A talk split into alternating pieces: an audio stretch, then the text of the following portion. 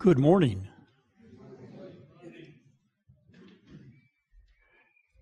You're a good looking bunch again this week. I like the 1045 miracle. Do you know what that is? About 1040. There's 15 or 20 people in here. About 1045, they start trickling in. We're glad you're here this morning. We hope that you'll be blessed.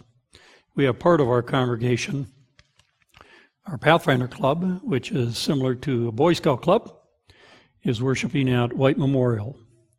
But today we've come to worship the Lord, to be blessed as we go to His Word just now. Let's pray together.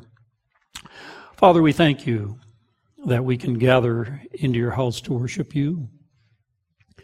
As we do so, Father, we would ask that you would deepen our faith, that you would give us further insights from passages that we have read often, that our walk with you will be clearer and stronger as we spend time with you. Make us more like Jesus. We ask it in his precious name. Amen.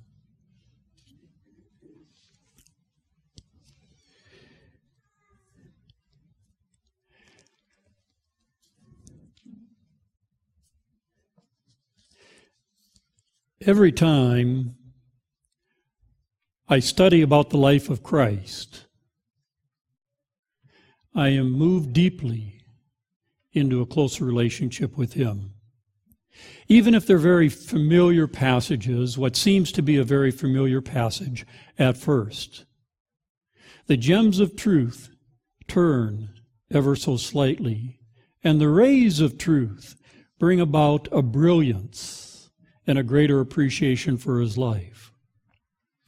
Wouldn't that, it would be amazing to have lived in the time of Jesus. Do you believe that, friends? But wherever Jesus went, it seemed that trouble followed.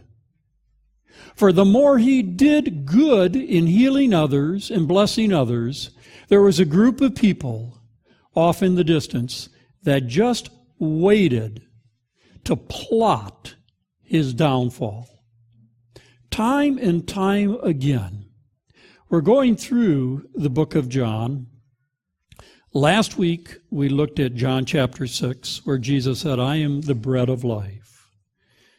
And his sustaining us through his spirit.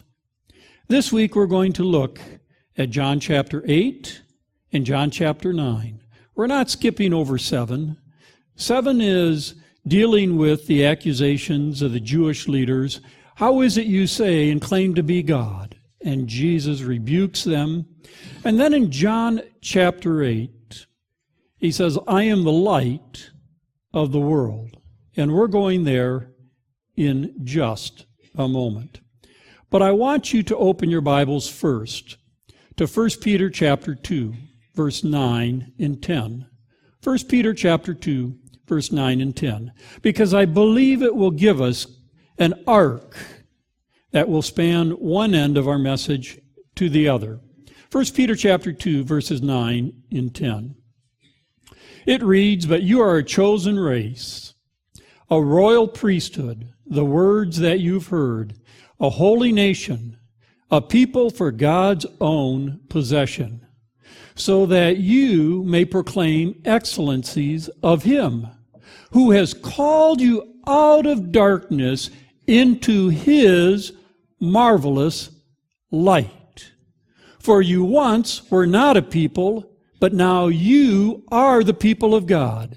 You had not received mercy, but now you have received what? You have received mercy. We can close the book and we can go home. What an amazing proclamation, isn't it? You're a chosen generation.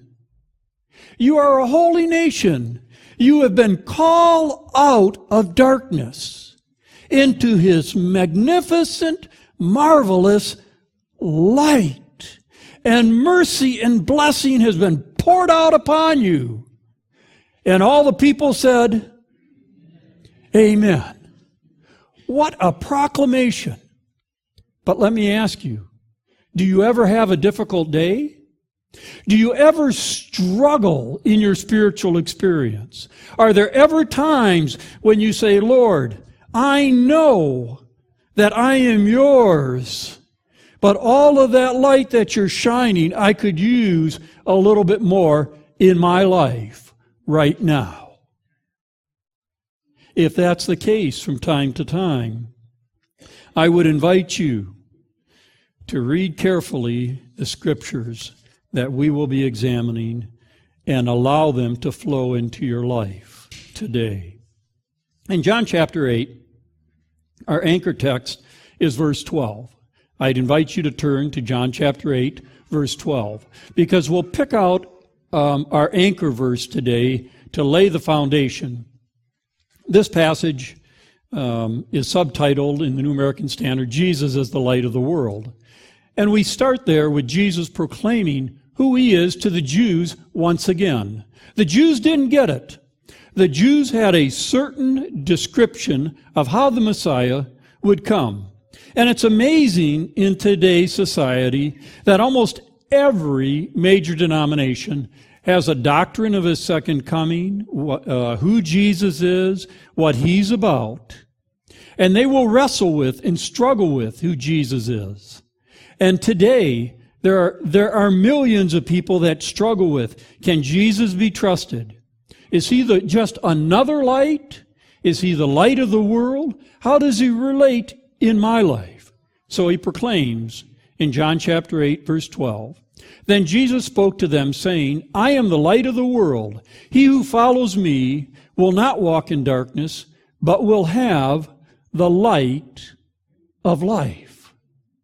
A simple proclamation at first, simply proclaiming that he was the light of the world. The Pharisees said unto him, You are testifying about yourself, but your testimony is not true. Jesus answered and said unto them, Even if I testify about myself, my testimony is true, for I know where I came from and where I am going. But you don't know where I came from or where I am going. It's interesting. He met, he met them right where they were. There is no question that comes to God that if you ask honestly and sincerely, that He will not answer. Do you believe that, friends?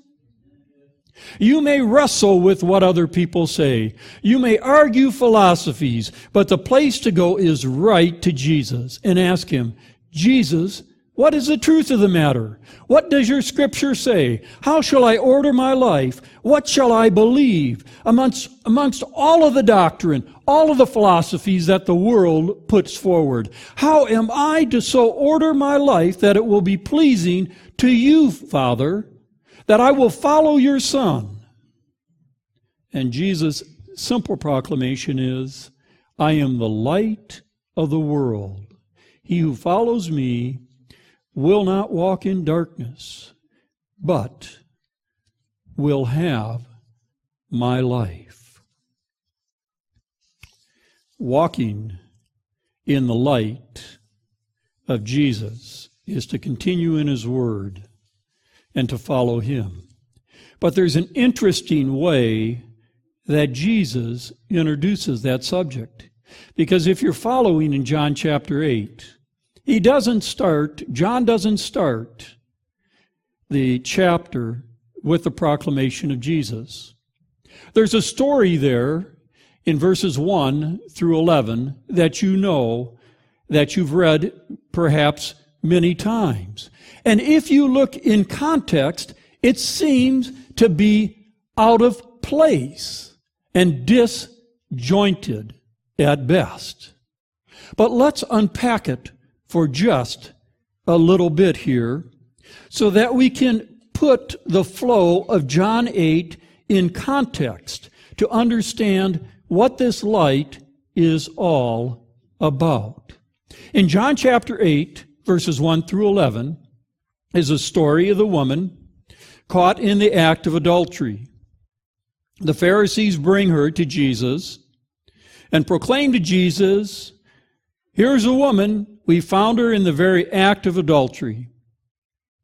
What do you say, Jesus? Shall we stone her? With a full realization to trap Jesus. For they said the laws of Moses required that she be stoned. And if you agree with the laws of Moses, you will be usurping Roman law. So no matter how Jesus answered the question, he would be found guilty of something. It's amazing to me, friends, when people bring their arguments, does God exist? What about this? Is it this way or that way? It's often predicated to lead down a pathway that dishonors God. Rather than starting with God and starting with Christ and saying, what would Jesus have me to believe? Do you believe that's the place to start? I do, friends. Jesus simply proclaimed, I am the light of the world. Here were the religious leaders of the day who thought they had sight, who thought they were walking in the light of their Heavenly Father. And they're bringing these accusations to Jesus. Now, what they don't, uh, what the scripture doesn't describe in detail, if you have the book Desire of Ages, read the chapter, Light of the World. She describes there that as the religious leaders brought this woman to Jesus, it was customary and the, the law, the religious law of the day required that there would be two witnesses that would bring the accusation. And the only one that would, uh, was allowed to bring the adulterer to the authorities, religious leaders, or Christ himself was the spouse, the husband. So here we have the religious leaders. The husband is missing, and they're bringing, uh, they're bringing her to Jesus. They are without standing in the recognized order. They have no standing uh, before Jesus, religious authorities, or the law, because the only one that could bring the accusation was the husband. So what is Jesus going to do? Now, now, just, just before you draw the conclusion, you already know the end of the story. Let's flash back. Let's flash back to the verse in Peter that we read. Out of darkness into his marvelous light, you are filled with, what did the scripture say? What did it say? Mercy. Mercy mercy. Christ's light of the world is predicated on his acts of mercy. Before he proclaims that he is the light of the world, he is going to show by example and tell a story that displays his mercy.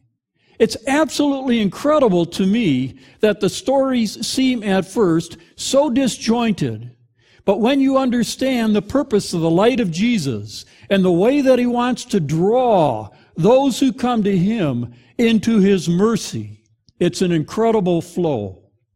So Jesus, Jesus looks at the woman. The woman has no doubt, no doubt in her mind. Her life is filled with darkness. The doubt, the guilt, the darkness of shame, the darkness of certain judgment that's about to fall upon her. And Jesus looks in her eyes and sees the loneliness, sees the longing of her soul, and looks beyond the accusations that are being hurled her way.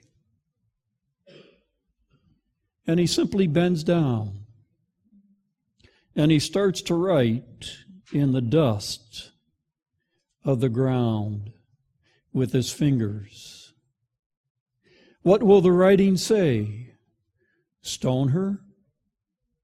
She is guilty? Send her home? They all gather around. They think they're going to have their way with Jesus. They think finally he's going to be he's going to be found guilty of something and we will be able to have our way with him. His holy finger writes in the dirt of their unholy actions. And slowly he starts to write the sins of one accuser after the other. One trails off quietly without a word. Another leaves as his sin is written in the dust of the ground. He starts with the third, and to nobody else's knowledge, without a name, he writes the sins of that accuser who leaves until, until it's only the two of them.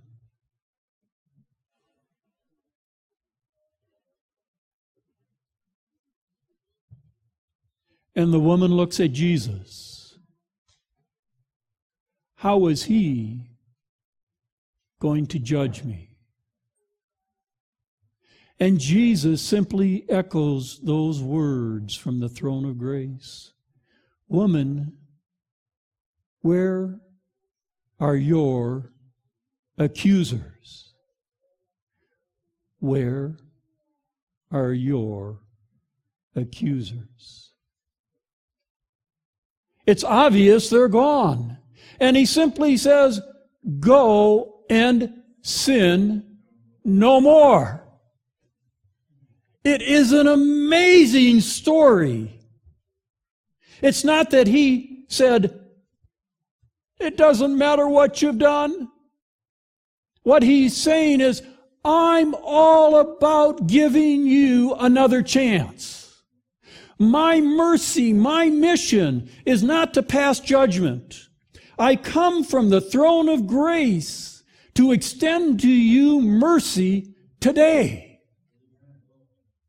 You would miss all of his saying if this story had not predicated his proclamation. Do you get it? Because before he proclaims that he's the light of the world, with the full realization that the majority of people walk in the darkness of sin every single day, he wants us to know he's a merciful God. Can you say amen? He wants us to know when we struggle day in and day out, when we struggle with doubt and discouragement, when we struggle with faith, when we struggle with sinning time and time again, he says, Turn from the darkness of your ways and look to the light. I am the light. There is no other light in the world. Turn to me and you will find mercy. You may not find it in your spouse. You may not find it in the fellow church members sitting around you. You may not find it in the pastor of the church. You may not find it in your colleagues at work, but you can find it in me because I am the light of the world. And if you forget everything else that I've ever said, never forget that. He is first merciful. And while others will judge you, he will not. He will, he says, but he will be merciful first.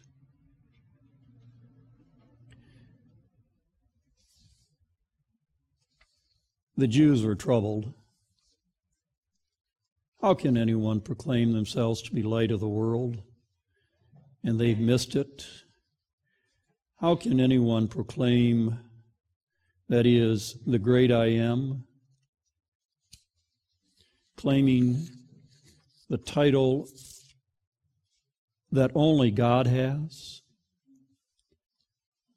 They had not blessed him, and they couldn't see through their spiritual darkness. But John chapter 8, verse 12, is couched between the woman caught in the act of adultery and John chapter 9. We have to look at John chapter 9 to better understand John chapter 8, verse 12. John chapter 9, you can read, uh, you can follow along and you, um, read with me John chapter 9, uh, verses 1 through 3. It's a story of a man who was blind. And the Jews passed by. As he passed by, he saw a blind man from birth. If you want to think about darkness, walking in darkness, I can't imagine what it would be like to be blind from birth. Absolute blind. Can't see anything. And his disciples asked him, Rabbi, who sinned, this man or his parents, that he would be born blind? And Jesus answered, It was neither that this man has sinned nor his parents, but it was so that the works of God might be displayed in him. We must work the works of him who sent me as long as it is day. Night is coming when no one can work. While I am the light of the world, while I am in the world, I am the light of the world. And then verse 6 says, And when he had said this, he spat on the ground, he made a little clay with a spittle and applied it to the, uh, the clay to his eyes, and said to him, Go wash in the pool of Siloam. And so he went there and washed, and he came back seeing. Oh, I just love the way Jesus works, don't you? You have a trouble, you come to Jesus. You feel guilty for what you've done? Come to Jesus. There's mercy. There's forgiveness. He'll tell you, just go and don't do it again. He gets it. You have a problem? Come to Jesus. You don't see things? You, you know, you don't see things? Jesus can reach through and take away your blindness. For you see, we all are partially blind today. Oh, you say, but wait a minute, Pastor. How can that be? What do you mean? I see 2020 without glasses. I see 1520 with them. I'm not spiritually blind. I got all the theology. I need your help just for a minute. Okay? Need your help. We're going to take a 15 second break here. You're all looking, most of you are looking at me. I want you to turn, turn around and look at the exit sign behind me. Just turn around. Turn around. See the exit sign in the back of the church? Everybody turn around. Nobody's going to bite you. Don't look at me. Just keep looking at the exit sign. You see the exit sign? All right. Now don't don't move your head. You're looking at the exit sign. You should be looking at the exit sign. Can you see me? Well, you must be blind. You can turn around.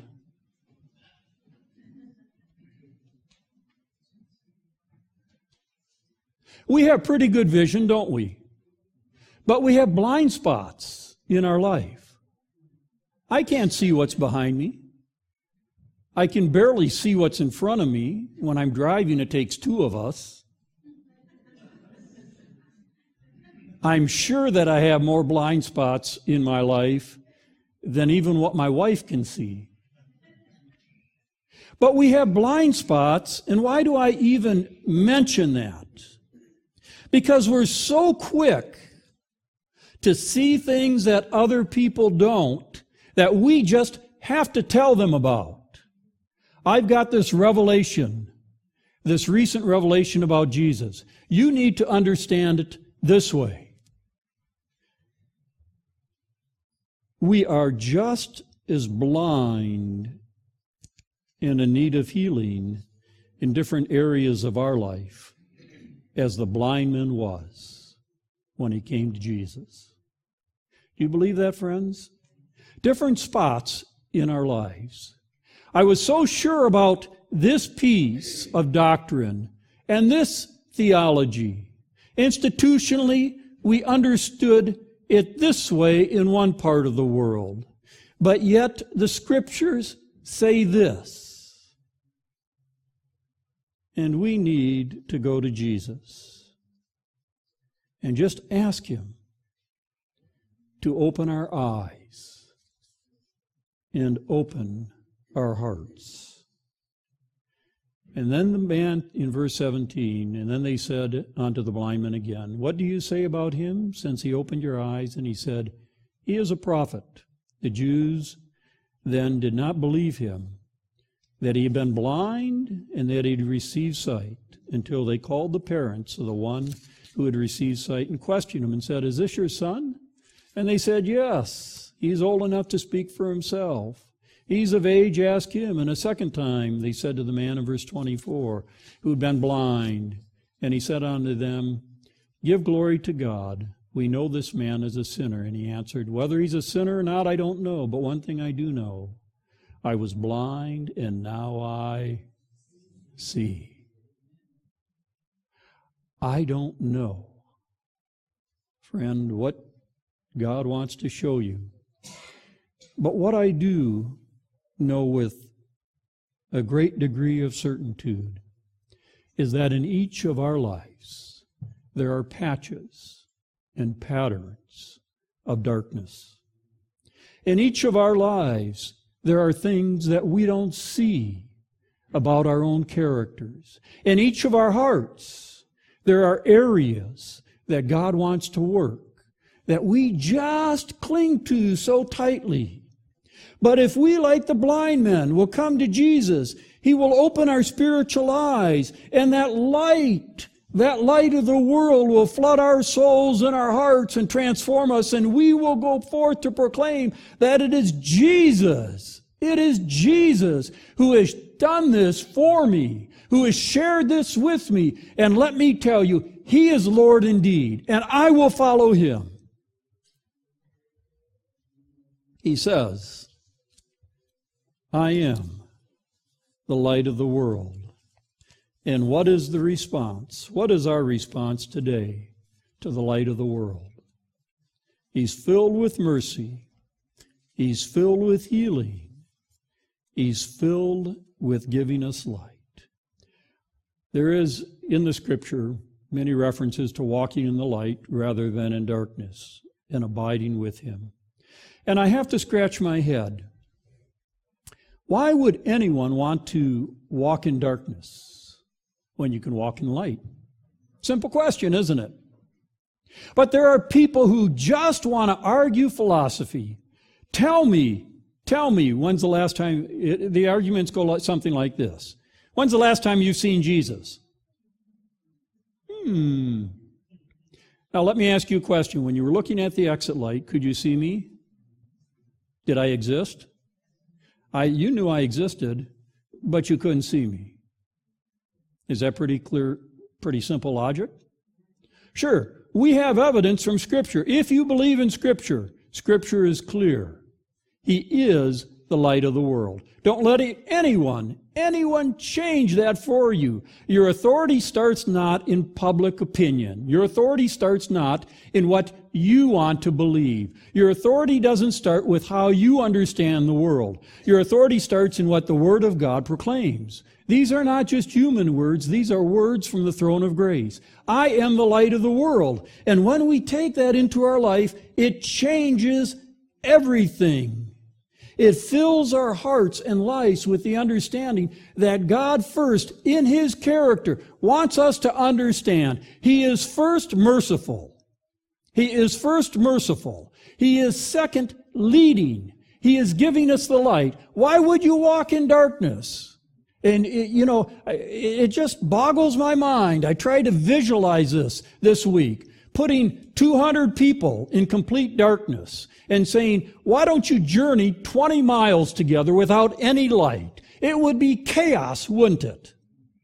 But there are some who will say, there is no guide to life, and so I will just figure it out. I will gather up all the darkness so I can somehow have light. Doesn't work that way. The best way to do it is to follow the light you have, and I will guarantee you, you will have plenty of light. God just turns on the light when somebody comes to him and says, Lord, show me the way. He doesn't turn it on full power. He lights a little candle and he says, follow the candle. He adds a little more power. He adds a little more power until you're in the fullness of daylight and you can follow wherever he leads. This is the God that I know is portrayed in John chapter 8 and John chapter 9. The Jews would have you believe there is no mercy, only judgment.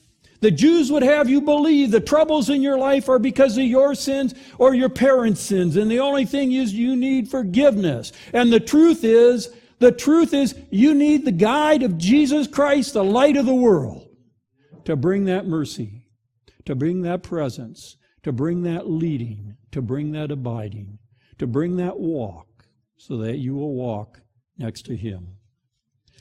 There's one last thought. It's an interesting thing about light. Imagine a great big light bulb here, a 100,000 watt light bulb. It's huge right here. It's the greatest piece of technology.